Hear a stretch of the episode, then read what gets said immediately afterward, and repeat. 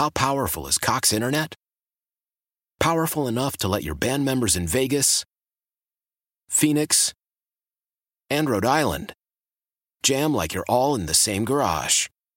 Get Cox Internet powered by fiber with America's fastest download speeds. It's internet built for tomorrow, today. Cox, always building better. Cox Internet is connected to the premises via coaxial connection. Speeds vary and are not guaranteed. Cox terms and other restrictions may apply. Analysis by Ookla Speed Test Intelligence Data. Fixed median download speeds. USQ3 2023.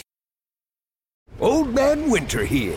If I had it my way, it would stay winter all year long. Short days, wind chill, black ice, and a good polar vortex. Oh, heaven! Wait, is it getting warm in here? Your cold snap is over, Old Man Winter. Spring has arrived. Spring. Spring is here, which means it's the perfect time to get away in the Hyundai you've always wanted. Visit the Hyundai Getaway Sales Event, where you can get great deals on all of our award-winning Hyundai models, like the tech-filled Tucson and Kona, as well as the spacious Palisade. Enjoy wherever you go with the peace of mind that comes with America's best warranty and three years or 36,000 miles of complimentary maintenance. But hurry in, these deals won't last. Add more joy to your journey at the Hyundai Getaway Sales Event. Now get 0% APR or up to 1500 bonus cash on the Hyundai Tucson. Now, during the Hyundai Getaway Sales Event.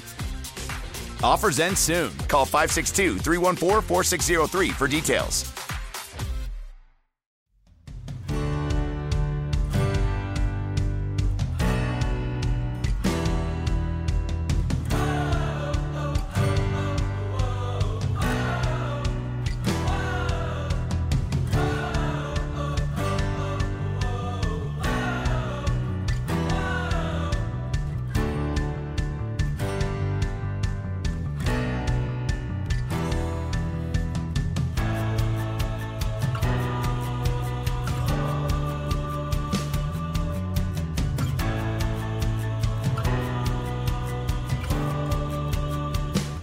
Welcome to Stoppage Time. It's a Wednesday. We're coming off of a win for Atlanta United. We're getting ready for a very difficult trip to the Pacific Northwest to face the best team in the league in the Seattle Sounders. Lots to get into, Mike. Action at the fraction tonight.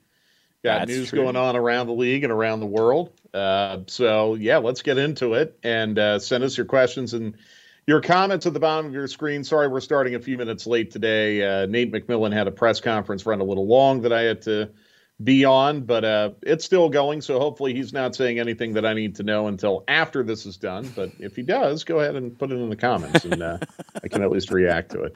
Now, exciting times in Atlanta. Um, Hawks and Atlanta United are going going to both play on Sunday.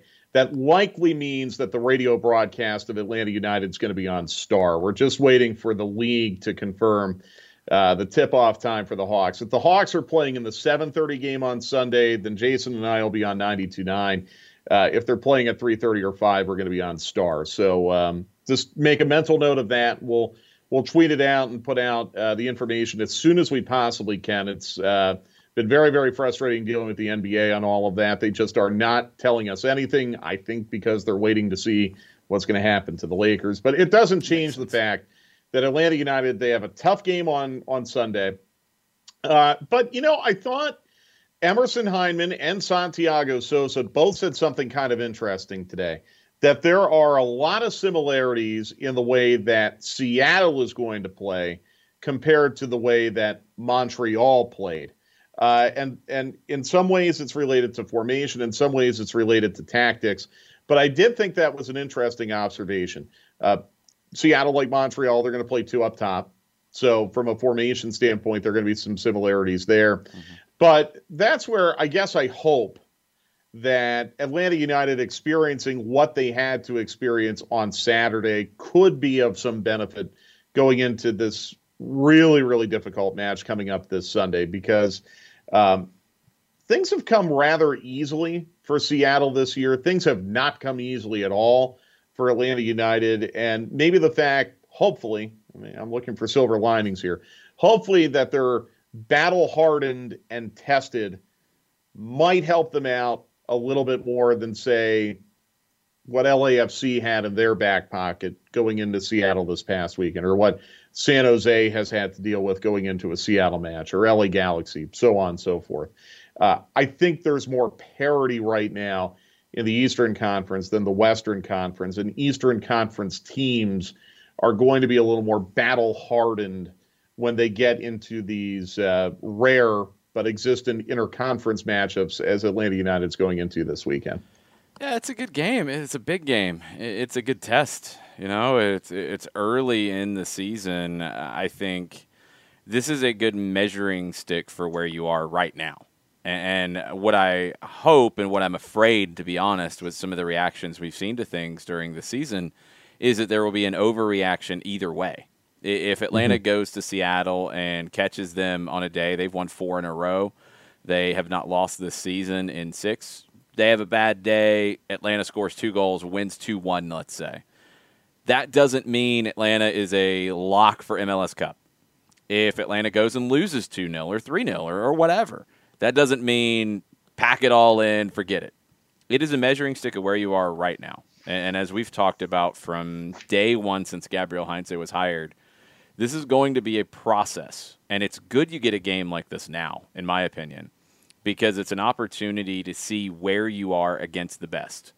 Seattle is the best team in the league in 2021. I didn't expect to be saying that at this point. Uh, they've really surprised me and a lot of folks with how well they've handled the loss of Jordan Morris, how well they've changed formation, how well they're handling the absence of Nico Lodeiro.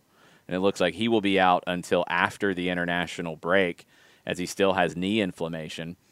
And they've, you know, changed things up. Now they're dealing with that with Stefan Frei being out for a few weeks, handling that just fine. Stefan Cleveland steps in.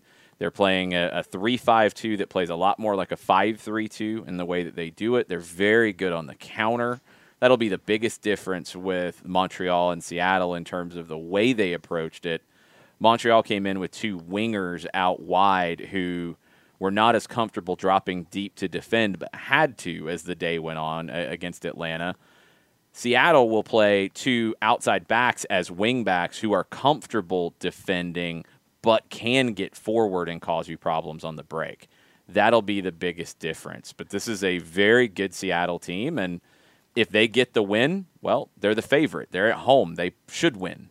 If Atlanta goes out there and gets a result, I think it's a big statement, but you can't take everything out of that either. This is still really early in the 2021 season.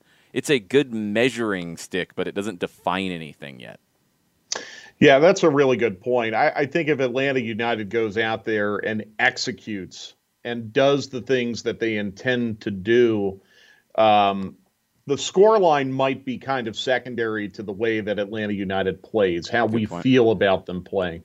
Uh, kind of reminds me of going out to LA in 2019, and Atlanta United didn't win the match against LAFC, but I think we walked away from that match feeling pretty good about mm-hmm. Atlanta United accomplishing what they intended to accomplish. They got a little bit hard done by a very questionable penalty, uh, and then they they kind of unraveled a little bit emotionally in the wake of that. And in a blink of an eye, they're down 4 1, but they still got it back to 4 3. Mm-hmm. And you felt like, okay, that was actually a, a, really good springboard to finishing off the Open Cup run and winning the Campeones Cup, both things they accomplished in August right after that match was played. So that's absolutely very, very, very possible that Atlanta United could go out there.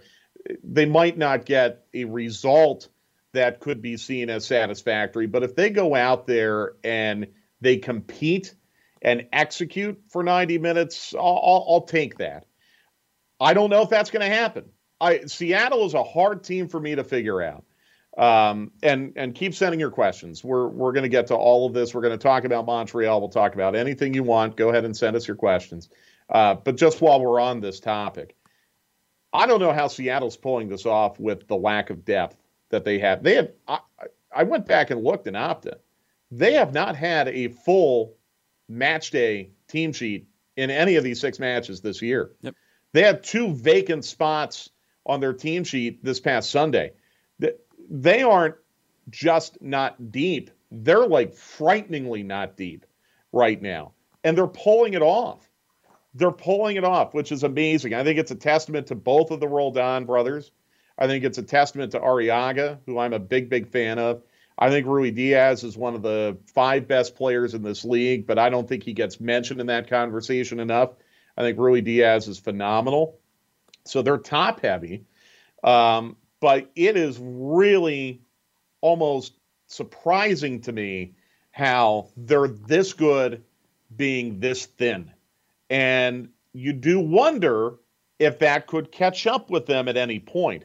If this match were being played in Atlanta, I would probably have a much different feeling about this match than with it being played in Seattle. Mm-hmm. Uh, if you had Seattle coming into Atlanta, into the same kind of atmosphere that we saw on Saturday night, forget 70,000. Let's just get a full 45,000. If you get Seattle coming into that atmosphere, I think the match and the expectation going into it changes dramatically. So I do think there are opportunities here for Atlanta United to get something positive out of this match.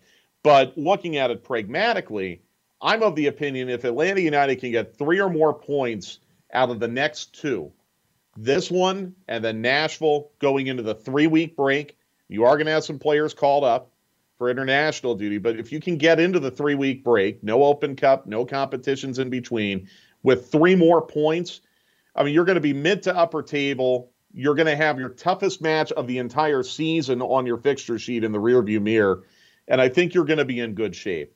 Pragmatically, that's what I'm hoping for. Uh, can they get six out of these? Yes. Yeah. Can they get zero out of these? Yes. Yeah, and they can play um, well and get zero. They they absolutely could, or they could play well and get one. Nashville hasn't conceded in almost 400 minutes. That's next week, and we'll talk about that yeah. next week. Um, so I again, I want to. It, it, it's gotten to the point now for me where I just want to see these guys play well for 90 minutes. I think they played well for long stretches on Saturday and I thought they were the better team in the key moment. Uh, did they play well for 90 minutes? It was a tough match. It was a very, very even match, statistically, extremely even match. But I know there are people out there who will point to stretches and say they did not play well. Might be hard for me to rebut that in some cases. I want to see them play well for 90 minutes. I want to see the first 45 minutes of the home leg against Philadelphia for a full 90. And that might be asking a lot because of fitness and everything else. But I think that's what we're kind of climbing towards. That's what we all want to see. And they could play that well in Seattle and still not win. But if they play well and cover themselves in glory, I'll feel a lot better about it. Yeah, I hate that we're in, in this kind of phase here because the results are actually pretty good, and, and it's great. almost like we have to to talk in this way, and and and it shouldn't be the conversation. This is a team that's building right now, and you're not going to play your best for 90 minutes at the moment. Uh, not many teams in the world play their best for 90 minutes on a regular basis. That that's just a fact. You play a good opponent, they're going to make it difficult for you. Montreal made it difficult for you at times thought Atlanta deserved at a minimum the point, and I thought they deserved the three points. I thought as the night went on, Atlanta was the better team, the more proactive team. They had more of the game, and they ended up getting what I felt like they deserved. Um, that's but that's the, that's soccer. You know, I mean, they could be in that situation in Seattle and be the more proactive team, which I think they will be. Be the team that, that tries to control the game and take the game to the opposition more in the run of play. I think they will be. And they could do that and lose because you get beat on a break, you hit a post a couple times, you have a couple big saves against you, and you lose. That is soccer. And that happens to great teams, let alone a team that is still early days with a new manager. So there needs to be some realism about the process here because it's no different than year one under Tata Martino. It's no different under year one under Frank de Boer. It's no different than it was year one at Manchester City for Pep Guardiola. I think it worked out pretty good for him. You know, there's no difference in year one for Jurgen Klopp at Liverpool. Like mm-hmm. year one, six games into your regular season in league play, and yeah, you've got some cup cup games as well, but this is game six. It's a process. You're nowhere near the finished product. So it is a measuring stick because you're playing the best team in the league on national TV in their house. But it doesn't define anything about the following week, the following month, the rest of the season. It is another opportunity to try to play your best for as long as you possibly can and win the moments that decide the match. That is your goal here. That is your goal to go to Seattle and win the match. Gabriel Heinze isn't going to go in and say, man, these guys are really good. I'm going to have to sit back and just hope I get a point. No, that's not how he's going to approach this. He's going to go and they're going to play their game. And they'll be able to measure how their game stacks up against a good team that is comfortable defending, that is great on the counter, and has two players in great, great form in Raul Ruidiaz and Christian Roldan. So you'll be able to decide that after the game, come back, look at what mistakes were made, look at what you can improve upon, and move forward. These are the games that make you better. These are not the games to freak out about and, and feel like you need to, you know, sit in the rocking chair on the front porch and try not to freak out. You know, this is a, a game to go and find out who you are right now. Yeah. And I think it's a good team. And we'll see if they are a team that is capable of elevating their game in the biggest moments because these are the bright lights. This is the big stage. And let's see how they handle it. Well, they handled the biggest moment on Saturday the the best they possibly could, and that's why they got three points and not one against Montreal. Uh, and you know, a couple takeaways from that match for me. Again, like I said, very evenly played match. I think Montreal's for real. I really do. Yeah. I I, I had doubted Montreal. Uh, I kind of scoffed at their opening week result a little bit. I, I just did not think Montreal was going to be that good this year. I was wrong. They're good. Djordje Mihailovic is a really, really good addition for them.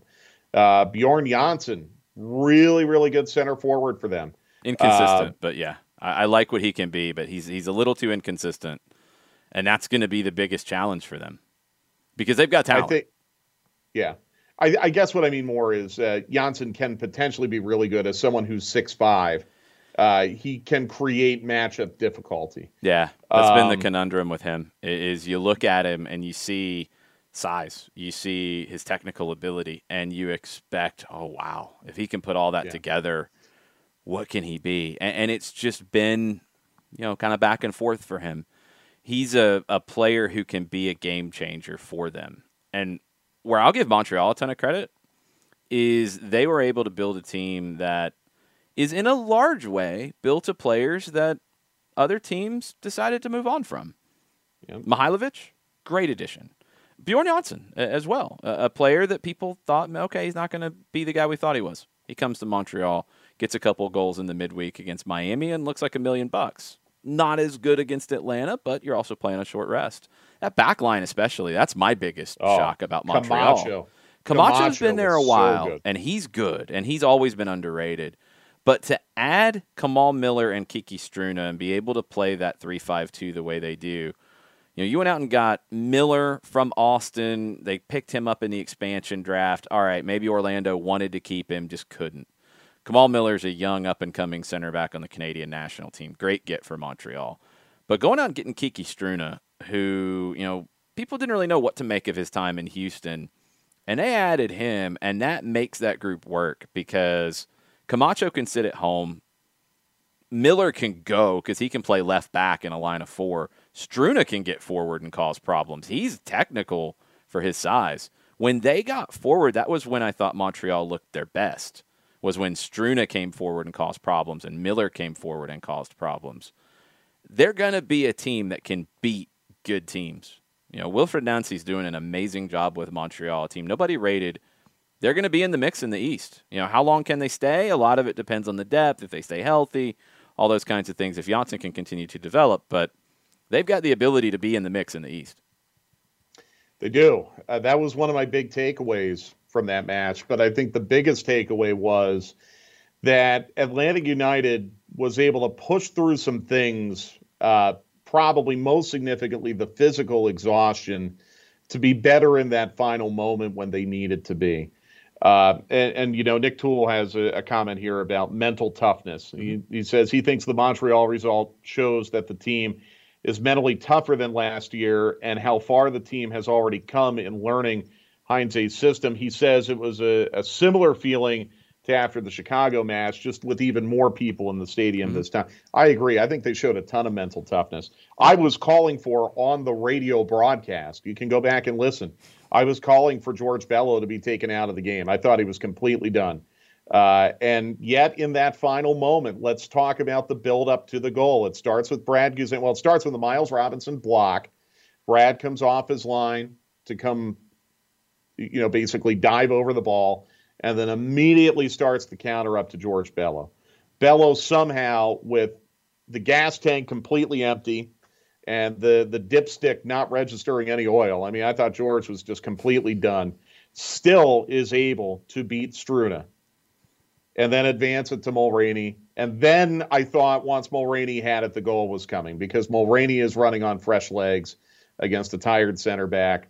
Cross, Moreno, goal. Um, that's Atlanta United stepping up in the moment. And what's amazing is I had Johannes look this up. That's only the second stoppage time winner ever in club history. Ever. The first one was in San Jose in 2018. Yep. Uh, the Pity Martinez goal against DC last year, I thought, or two years Yeah, ago, I thought was in stoppage. It was actually in the 89th minute. Yep. Uh, Heineman had a, a winner against San Jose in 2019 in the 90th minute. Uh, so this is only the second time in five years where Atlanta United has been able to find a stoppage time winner, and it's actually the first time it's ever happened at home, if you can believe that. So you saw some players who I thought had fantastic matches. Guzan, I thought was terrific Yep. and would have been man of the match if it ended as a scoreless draw. And Moreno have really, really key roles in winning that moment. And in such an evenly played match, it's going to come down to one or two moments. And Atlanta United won it, won the match because they were better in that moment. I was raving about George Bello's play in that sequence uh, immediately when it happened. Um, he was tired. He was recovering okay. He'd had some sequences where it felt like, man, he's having to sprint this way and then sprint that way and then sprint this way. And then the ref keeps his flag down on an obvious offside and he has to sprint 60 yards back. And I about lose my mind because you're, you're burning Yep. him out. And he kept recovering, and that's a credit to all the fitness work this team's done. This is where playing all these games early on helps a little bit in that these guys have had that work that they've had to do, and they're able to bounce back. The recovery time is really short. So Bello receives that at midfield. It's very easy to play that safe, not try to push it in that moment uh, play square, play back because you're under pressure. He decides to go for it in that moment, is able to beat Struna with a risky touch, but a brilliant touch.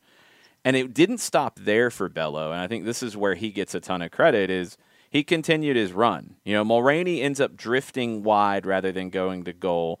So Bello makes the run underneath him, which gives Mulraney just a little bit more space to get his head up and pick out a pass. And then Marcelino Moreno, not just for the goal, because we, we know he was hurting at that point. He was cramping up. He needed that moment because he's been under, I think, some unfair fire, but he's been under fire for, you know, showing up in the big moments. He did. And then he showed up again, and it's barely been talked about. I was, again, yelling about this on the broadcast late because there was still a little bit of time left. Montreal advanced into the 18, and Marcelino Moreno Yeah. made a tackle inside the 18 defensively after he was already cramping up when he scored a goal. That was a key play because if he doesn't make the tackle, Montreal could have created an opportunity. If he gets the tackle wrong, he could have given up a penalty. Marcelino Moreno was immense in stoppage time, both scoring and defending. Huge. and he needed that. I feel. Um, I think he's played great. I, I don't think he needed that to, you know, validate anything. I think No, I just think from an played well. emotional standpoint, um, it's good to get the reward. he when hears you put this in all the hard work. Everybody hears this stuff. I mean, you you're a pro athlete and you try to put blinders on and not pay attention to these things, but it gets heard. It gets heard. You you can read between the lines and comments that are made. It gets heard. He wanted that for his first opportunity in a full house in the city. You know, he he wanted that moment. He puts a lot of pressure on himself. He works extremely hard and a lot of times without payoff because of his role. I'm glad he got that payoff, and, I hope it's a boost for him. Uh, he's got the ability to be a player that can put a team on his back. I don't think he's ever really been in that position in his career. At Lanús, he was never the focal point. Here, you know, he hasn't been exactly the focal point. He can step up in those moments, and I hope this gives him the confidence to continue to do so. Me too. Me too. Absolutely. I and we talked about this on SDH today. I, I think there's going to be um, it's going to be interesting when Barco comes back because I, I, think Barco has looked good centrally. I think Moreno yes. has looked good centrally. Carlos talked about how Moreno has been really good playing centrally. Uh, I mentioned that yesterday on the interview with Dukes and Bell. If you want to go back and listen to it, it's available at Off the Woodwork as Stoppage Time will be when we're done. Yes. Thank you, Knox. Um, so if you want to go back and listen to the whole thing, you can uh, get that on Off the Woodwork. But um, I know you said it'll probably end up being fluid you know, and that both yeah. of them will will kind of play centrally, play out wide.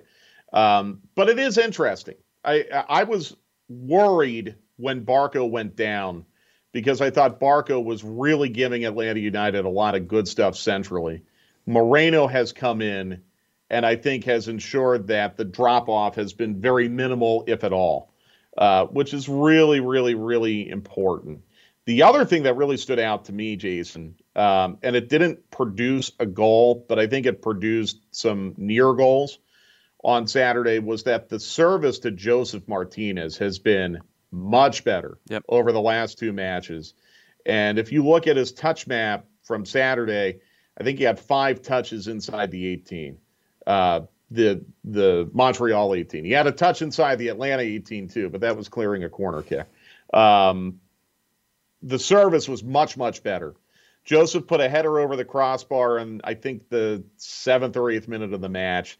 Um, you know, he's close. He had um, a sliding shot on a net mail scramble at the very end of the match that was also very close. He had another mm-hmm. opportunity before that. It feels like the service is getting better for Josef, and I also get the sense Josef's body language. I know this is something you you talked about with Andy and Randy today on on 92.9 the game the body language feels more normal yeah. now. Like Josef is uh, less happy about missing chances than he was maybe a week or two ago. He's uh, expecting. Uh, he's never happy about it, but like you can see, it's the normal Josef body language again. Yeah, he's expecting to convert, and and I think we're we're seeing that. Ten accurate crosses. Uh, in this match, um, out of 27, I think if I can do quick math as I look at the stats, that's pretty good. Brooks Lennon was six of ten crossing from the right side. That's really good. Um, it will continue to to come. Atlanta United will continue to grow in, in, those moments. I do want to talk about Moreno a little bit because I'm uh, sorry. No, no, it's okay. I, I think this idea about central and wing and it's one or the other, but not both the way this team plays, and especially when they play in the manner that they did against Montreal, and I expect the manner they'll play against Seattle, where it is more of a 3 4 3, it's even more fluid. I mean, when, when you go through that lineup and it's Alan Franco, Miles Robinson, Santi Sosa as your three center backs, Bello as a wing back, Lennon as a wing back, Hyndman and Ibarra as central midfielders, kind of by default, Moreno is a winger and Erik Lopez mm-hmm. is a winger. We saw in this match specifically they tucked in a lot more and it freed up space for other people to overlap, for Bello to have more of the wing than before. You know you're going to have Lennon wide as much as possible because they want to put crosses in through Brooks Lennon because he's really good on them. So you're going to try to create those opportunities for Lennon. I'd love to see Bello put in more crosses. I, I think his crossing is very good. But Moreno, even when he's the winger in a 3 4 3 or a 4 3 3, he's going to come inside and play. And that's, I think the biggest idea about this is, oh, well, he can't play on the wing. Well, he's not always standing on the wing. Even when he's playing centrally, he's going to drift out there to find space. We see Barco do the same thing because if you're going to stand in one place and the other team is going to key on you and defend you, you're kind of wasting your time. You have to move. You have to go find space. And sometimes that space is going to be further away, out wide, where you've got to make something happen from there, look for the combination to bring you back in. So he'll play centrally and wide in the same match, no matter what his position is. He's going to play all over that side of the field. And, when you take a look at his heat map from the weekend, he's on the flank a lot, but he's also coming inside a lot. That's just how he's going to play that position. Whereas, you know, I think the biggest element to that side working better is Bello continuing his improvement in recognizing those moments to underlap and come inside when the winger's wide, or when the winger does come inside, stay wide and push it wide and push up higher. You know, Brooks Lennon, we know, is going to stay up as high as he possibly can in the formation and look for those opportunities to cross. When Bello feels comfortable and reads those moments more, it's another body forward and it's another weapon forward, and it can free up Moreno to tuck in a little bit more. Those are things that take time. You know, this is all trust. This is all building that trust and building these relationships. It's coming, and you're seeing more of it. And it just it takes games. It takes games. You want to get to uh, some questions? Let's do some it. Some comments. Okay. Steve St. James wants to know: Is there any chance that Jackson Conway could slot in as the number two option at striker, or will we look to add someone else? And if you missed it, uh, last night, Atlanta United and Lisandro Lopez mutually terminated Lopez's contract. Yeah, Lopez uh, lost his father recently. Uh, has been back in Argentina ever since. Um, you know, uh, thoughts and, and prayers. Why? Why? If you Why? have T-Mobile 5G home internet, you might be hearing this Why? a lot. Why? Every time your internet slows down during the busiest hours. Why? Why? Because your network gives priority to cell phone users. Why? Good question. Why not switch to Cox Internet with two times faster download speeds than T-Mobile 5G home internet during peak hours? Okay. Stop the whys and visit cox.com slash 5G home for details. T-Mobile prioritizes certain T-Mobile phone users over home internet users during times of congestion. Old Man Winter here. If I had it my way, it would stay winter all year long. Short days, wind chill, black ice, and a good polar vortex. Oh, heaven! Wait, is it getting warm in here? Your cold snap is over, Old Man Winter. Spring has arrived. Spring. Spring is here, which means it's the perfect time to get away in the Hyundai you've always wanted. Visit the Hyundai Getaway Sales Event, where you can get great deals on all of our award-winning Hyundai models, like the tech-filled Tucson and Kona, as well as the spacious Palisade. Enjoy wherever you go with the peace of mind that comes with America's best warranty and three years or 36,000 miles of complimentary maintenance. But hurry in, these deals won't last. Add more joy to your journey at the Hyundai Getaway Sales Event. Now get 0% APR or up to 1500 bonus cash on the Hyundai Tucson. Now, during the Hyundai Getaway Sales Event. Offers end soon. Call 562 314 4603 for details.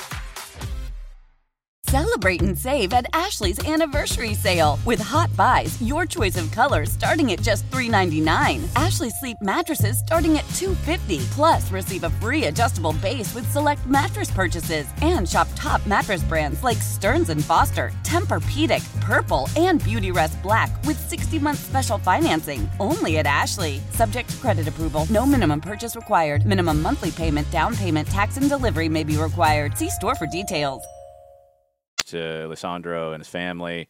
Would have loved for him to have been here longer and kind of mentor somebody like a Jackson Conway. Uh, heard only great things about Lisandro being part of this group and the the knowledge he was able to impart to others. And I think you could see, you know, even at his age, he's such an intelligent player and you know, he's going to have to make a decision. There has been speculation in Argentina that, that he might retire. Um, if he wants to go out in a different way, I hope he gets that opportunity. And you know, being such a beloved figure at Racing, it wouldn't surprise me if something got worked out. I'd love to see him finish on the field if he gets that chance.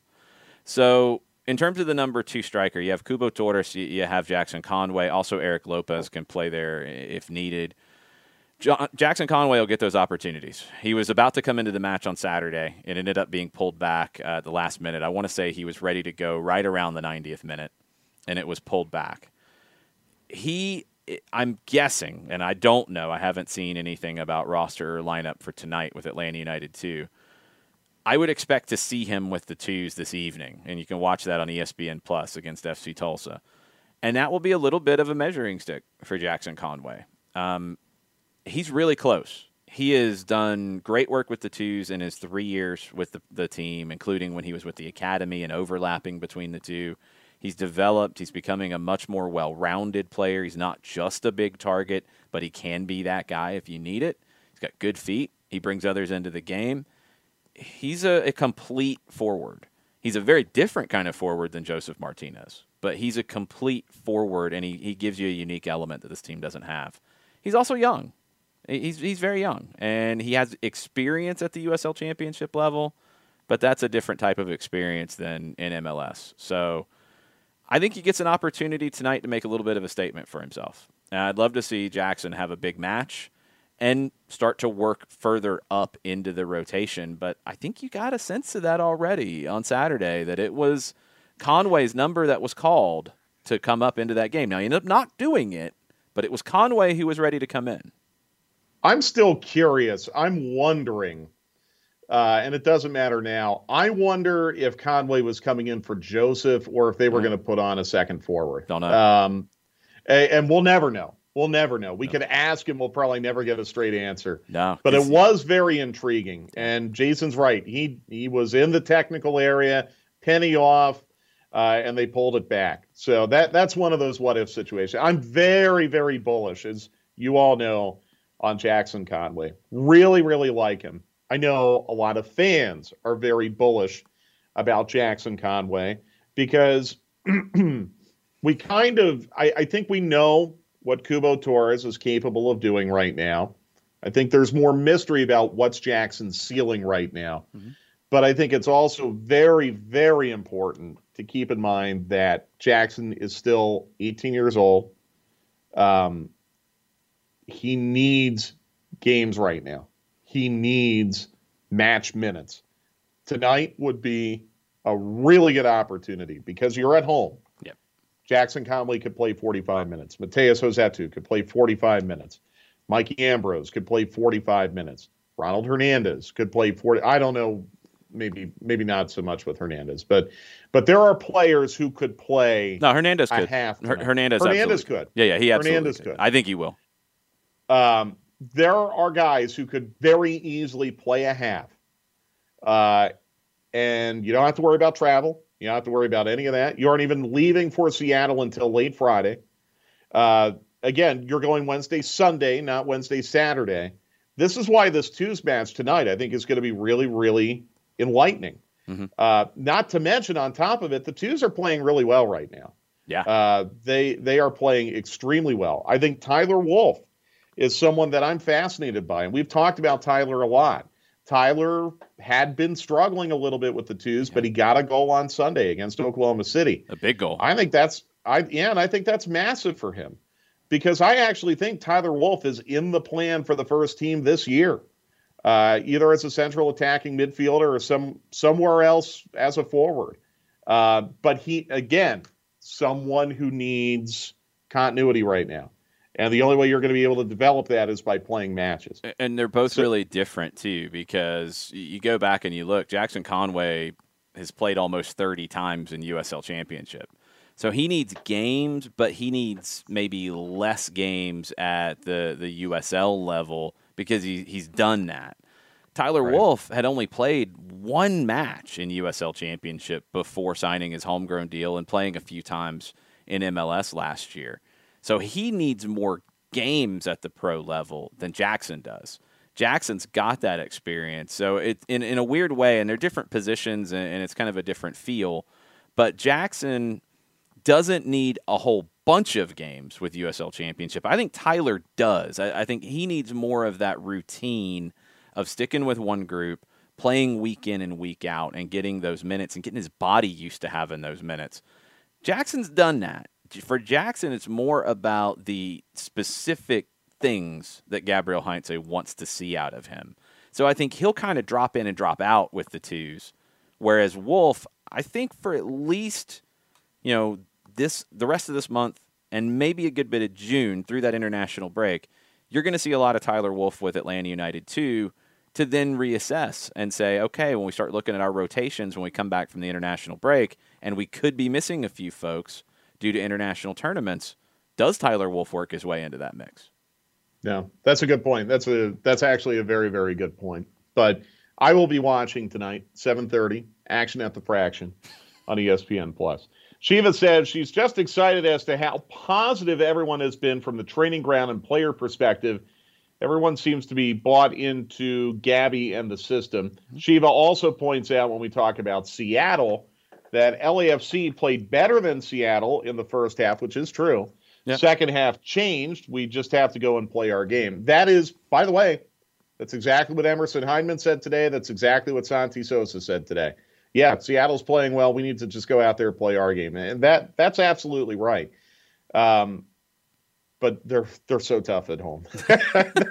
they, they, are don't so, don't, don't so get afraid, Mike. Oh, I'm not a.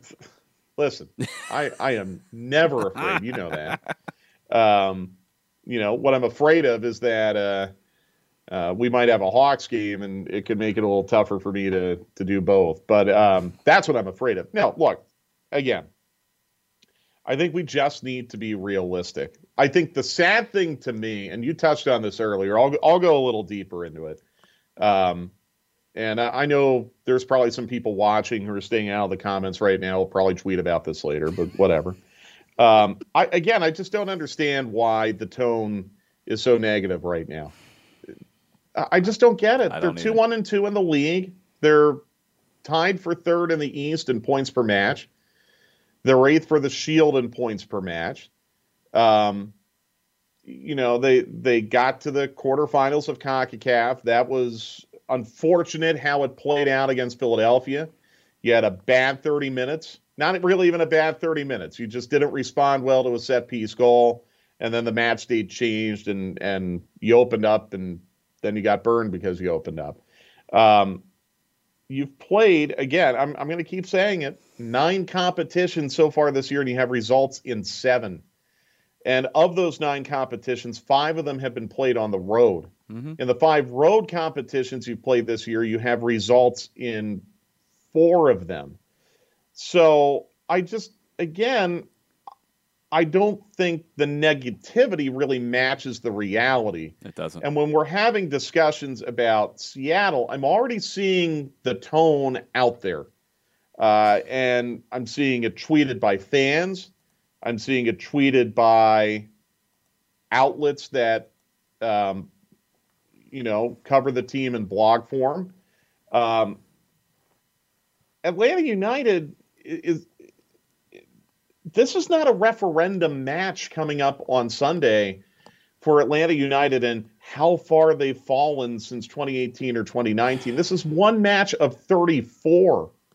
And I just I I cringe to think of what the tone would be if instead of um, seven results in nine matches, it's seven losses in nine matches. I mean, it, it would be it'd be unbearable right now.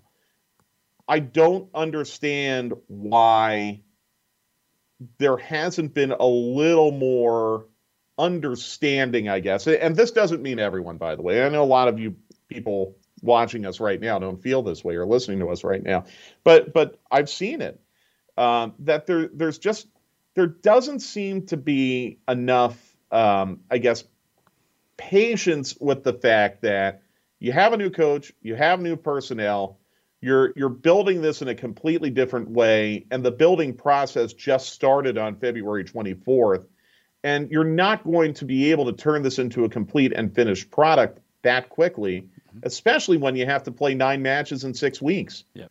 Um, all across the continent. It's tough. It's really, really. I'm not trying to make excuses because I don't think they need to have excuses made for them. I think considering what they're dealing with right now, they're doing pretty darn well. And by the way, by the way, I, I'll just add this. That's how I feel personally. Okay, I, I'm not being paid to say that. That's my always a my fun one. professional relationship with the team does not require me to say that. That's truly how I feel. It really is. Uh, if that's too positive, I, I, I, guess I apologize. I, I suppose I'm a little bit easier to excite and please than others, and that's fine. I mean, it's okay to be demanding, and it's okay to to want more. I think we all want more, but I'm pretty satisfied with what I've seen so far. Points per game, Atlanta's the, the best of the five teams that played in CONCACAF Champions League. They have the same number of points as Philadelphia. Philadelphia's played one more match. Uh, there's a lot of questions about Columbus's goal scoring with three and five games so far. That, that's one of the, the big topics around MLS right now. Um, Toronto, where they are, not really a surprise with all the injuries. What they did in CONCACAF was, was super impressive.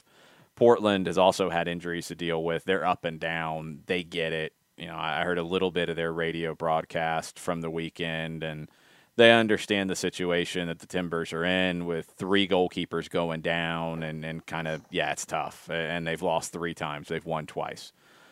It's just part of the nature of it. The, the thing I would try to remind folks of who maybe put too much stock into this weekend and maybe are, are putting too much stock into different comments out there. Uh, Gabriel Heinze is a pretty passionate guy who is convincing his players, which is one of the hardest things a manager has to do, of a way to play. They're on board. There's not any whispers about, oh, can we do this? Can we play this way? You're not getting any of that. It's 100% everybody pushing in the same direction. That's important. That's a huge element. And, for people who are questioning, that should mean something. You know, Gabriel Heinze is a manager who worldwide, this hire was heavily acclaimed by folks in South America, folks in Europe, folks all over the world that this was a great hire and he's going to bring great things to the club. That does take a little bit of time.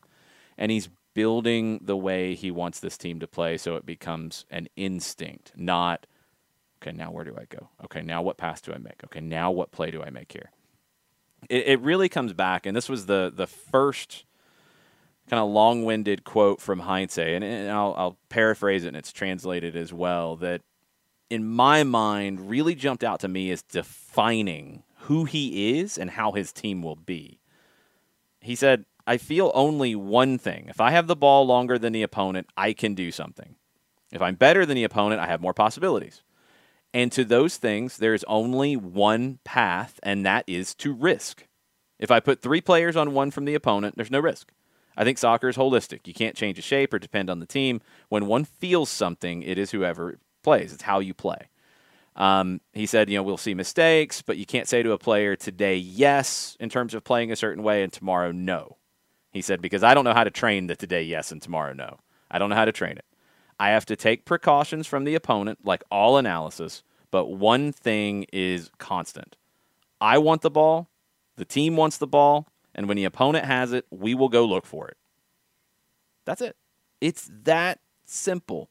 He said, not that the opponent's wrong, but we're going to go try to find it. Sometimes it doesn't come out, sometimes it does, and we'll go down that road, and you figure it out in the 90 minutes. But it's that simple.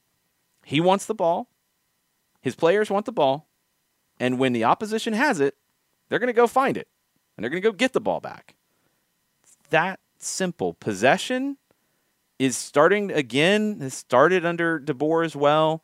Possession is not a bad word. It's not a bad thing to have a lot of the ball.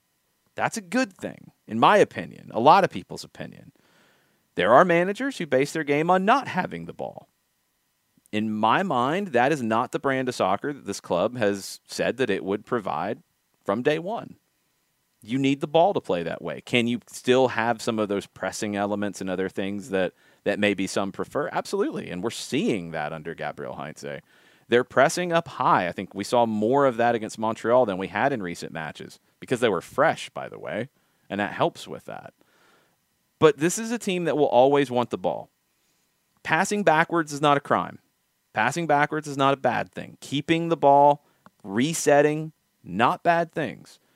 What needs to happen next, and it, there's no timeline, it could happen Sunday, it could happen at times on Sunday, it could happen against Nashville, it could take longer, is consistently being comfortable moving the ball quicker and making movements off the ball quicker.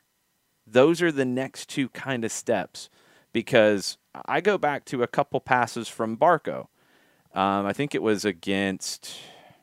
It wasn't against New England. It was the match before that. It was against Chicago, where Barco hit a couple of passes, and, and I think the criticisms all started like, "Oh, he's missing his passes. They're overhit. He, he can't pass. He can't. He can't pass anybody." And I think we talked about it on the broadcast. They were passes with a purpose because one, I think, was to Moreno. Can't remember who the other one was to, but it was, "Hey, make that run." Run for me there. I want you to make the run there so I can play that ball. Because if the run doesn't happen and you play that ball, well, it, it's a giveaway. So the run has to be there. He's you need to be able to do that, and the players need to make those runs off the ball faster to where they're not waiting for the ball to be passed; they're moving ahead of time. When that's happened, this team has looked good. It hasn't happened consistently enough because everybody's still learning those movements. Everybody's still learning. All right, and we talked about it with George Bello. If Bello makes that run, if Lennon's up high, then you're risking a lot. And a lot of players have been taught not to risk. Now you have to work through that. And, and Bello's got to be free and say, the best thing for me to do is to crash on this back post. I might get a loose ball. We might score. If I don't, and if we do turn it over, I've got trust in Sosa and Robinson and Franco and Walkes to cover for me. And I'm going to run like a maniac to get back as well those things just take a little bit of time. You're seeing them in fits and starts, but it's a process to play this kind of soccer, which I absolutely believe in is the best way to play and a way that will suit this group because this group was built to do it and it will lead to success. But it doesn't happen overnight. And it's a little, in my opinion, unfair to demand these things in terms of the manager and the way you want the team to play, and then not have the patience to see it out. Yeah. That's not fair, and that's creating narratives, in my opinion, that are just not accurate. The work is ongoing, and it will always be ongoing because you're always going to look to improve, and every opponent's going to present a different challenge. That's why you're seeing different lineups and different shapes and different rotations. That's what top teams do if you're limited and, and you can only play a certain way, well, okay, that, that might work at times. That can win things at times, absolutely.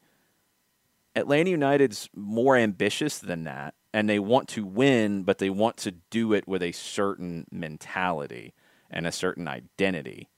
And that's what Gabriel Heinze is doing. So to do that, a little bit longer road, but I think it's a far more fruitful road. Let's get to a few more uh, before we run out of time. Ricky says, excited for the Parley kit. That's coming yeah. out tomorrow, by the way. Uh, I am too. I like the color this year. Mm-hmm. Uh, Bruno wants to know if we don't sell Barco this summer and settle to at least get our invested money back, can we consider that to be a bust? People will, um, which really doesn't matter about the perception of it. Um, for some clubs, they wouldn't be able to really manage that because they wouldn't have the money to do it. Atlanta United, I think, will be okay. I don't think it's going to cost anybody uh, paychecks because you weren't able to get this done the right way. There was no way to predict that Ezequiel Barco would have the injury history that he's had because he didn't prior. And it's not like it's the same injury over and over again. It's not like when Greg Garza was signed, for example, and you knew he had an issue with his hip, and you knew that could be an issue that could flare up again. Barco didn't have that, and it's been as many contact injuries and being kicked as it is any kind of muscular injury, and those have varied. It's been a quad, it's been a hamstring, it's been different things. So, yeah, it's pro sports. People will call it a bust. Um, it, it's absolutely valid because I think people would have loved to have seen him play 30 games a year, have double digit assists, which I think he would have if he played 30 games a year continue to add more goals to his game. Although he's not a big time goal scorer, I think he could be in that six to eight to ten kind of range year to year. He hasn't been able to stay healthy to get it done. Um, I don't think it's a deadline on selling him this summer. I think it could be after the season. The market is so hard to predict right now, and, and that's going to define some of this. And that's the other element too that will probably get left out of the analysis, but in my opinion, can't the world's a different place in the transfer market right now because of coronavirus. It's a completely different place. Teams that might have went for more of a speculative purchase on Ezequiel Barco based off potential might not have that money to do that now. And it could change the market. So it's a different market entirely. Barco's going to want an opportunity to go to Europe. as he should. Atlanta United's going to want an opportunity to sell and bring in as much money as they can, as they should. I just don't know what that timing looks like, and I have no idea what people will say about it. I'm, I'm sure there will be some takes. Oh, there always are. Yes. Uh, one more from Shiva. Rashad, thank you for your comments. Uh, we'll, we'll, we'll sign back in and answer some of them. Shiva, though, uh, has a good question, I think. Do you think our results against Philadelphia changed the way we played against Montreal? Because to her, it looked like we were not so open to the counter. We took our time to score the goal. No, it, that's just something you're going to work on. Um, I, I don't think you're going to see a change in the way that they play from a big picture standpoint, period.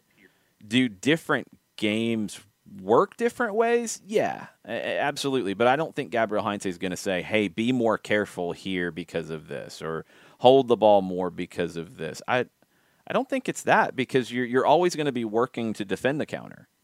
You know, there, there's a, f- a few elements to it. I, I think when the team builds out properly from the back, when they generate, you know, their attack starting from Brad Guzan or starting from the back line, the more passes you can to string the team together to move up the field together in an organized way, the better you'll be to deal with counters because you're, you're positioned properly.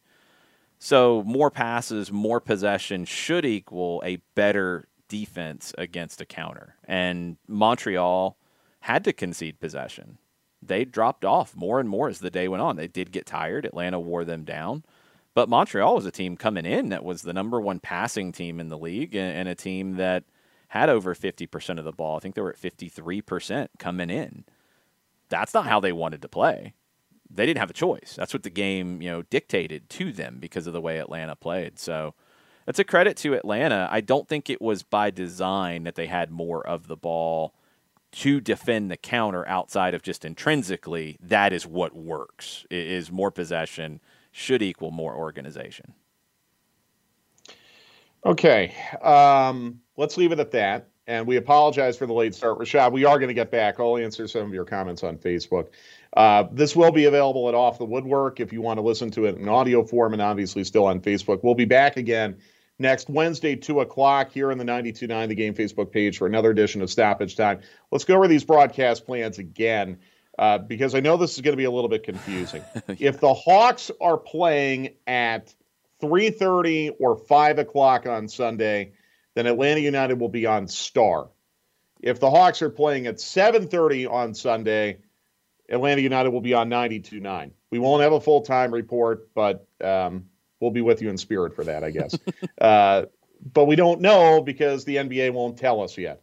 So this is going to be very much a last minute thing, and as soon as we know, we'll tweet it all out. So just keep keep an eye out for that. And if you could help us spread the word, we would certainly really appreciate that. And don't forget again tonight, Tulsa and Atlanta United 2, 7:30 on ESPN Plus.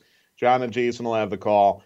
That's going to be really enlightening tonight because I think you've got a really good chance of seeing some first team players tonight and some first team players who really, really need minutes. So I'm mm-hmm. very much looking forward to spending an off night tonight watching the twos. And are they letting fans in at yes. Kennesaw? Yep. Okay. So, hey, it's going to be a beautiful night, I think. So uh, come on out and support the twos as well. They, they're playing great. Yep. They're playing really, really well right now under Tony Annan. So uh, keep that in mind if you have some free time tonight. Yeah, Tulsa's a really good team as well. They're three and zero. Oh. They've they've only conceded six shots on target all season long in three games, which is incredibly. Oh my impressive. god!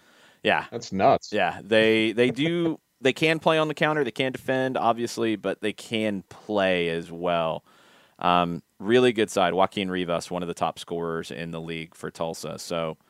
Atlanta, in my opinion, has been the better team in two out of their three games, and the one they weren't, they were in it for a long way against Louisville City, who's one of the best teams in the league. It's a good young team with a lot of fight in them and some really talented new folks that you probably haven't seen yet uh, that are here on loan from River Plate, from Manchester United. You've got some big clubs that are sending players to Atlanta United too right now. It's pretty exciting. So 7:30 ESPN Plus. Uh, we'll post the link. I'll post the link on, my Twitter at Longshoe and uh, join John and I for some action at the Fraction. We'll be good to go. And we'll be with you someplace this weekend for Atlanta United. We'll keep you posted. Um, hopefully, the NBA is able to make their decision sooner rather than later. But we'll be with you on Sunday afternoon. So thanks for hanging out with us today. If you ever have any questions, you know where to find us. Send us messages. We will answer them, and we'll talk to you soon.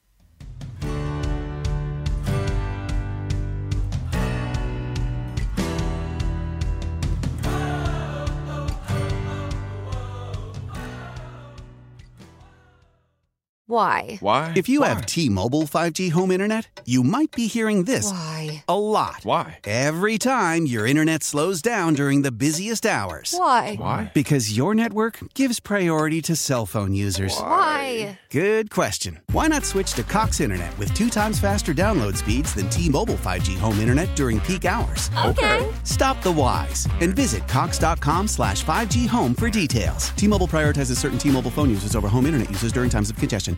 Old Man Winter here. If I had it my way, it would stay winter all year long. Short days, wind chill, black ice, and a good polar vortex. Oh, heaven! Wait, is it getting warm in here? Your cold snap is over, Old Man Winter. Spring has arrived. Spring. Spring is here, which means it's the perfect time to get away in the Hyundai you've always wanted. Visit the Hyundai Getaway Sales Event, where you can get great deals on all of our award-winning Hyundai models, like the tech-filled Tucson and Kona, as well as the spacious Palisade. Enjoy wherever you go with the peace of mind that comes with America's best warranty and three years or 36,000 miles of complimentary maintenance. But hurry in, these deals won't last. Add more joy to your journey at the Hyundai Getaway Sales Event. Now get 0% APR or up to 1500 bonus cash on the Hyundai Tucson. Now, during the Hyundai Getaway Sales Event. Offers end soon. Call 562 314 4603 for details.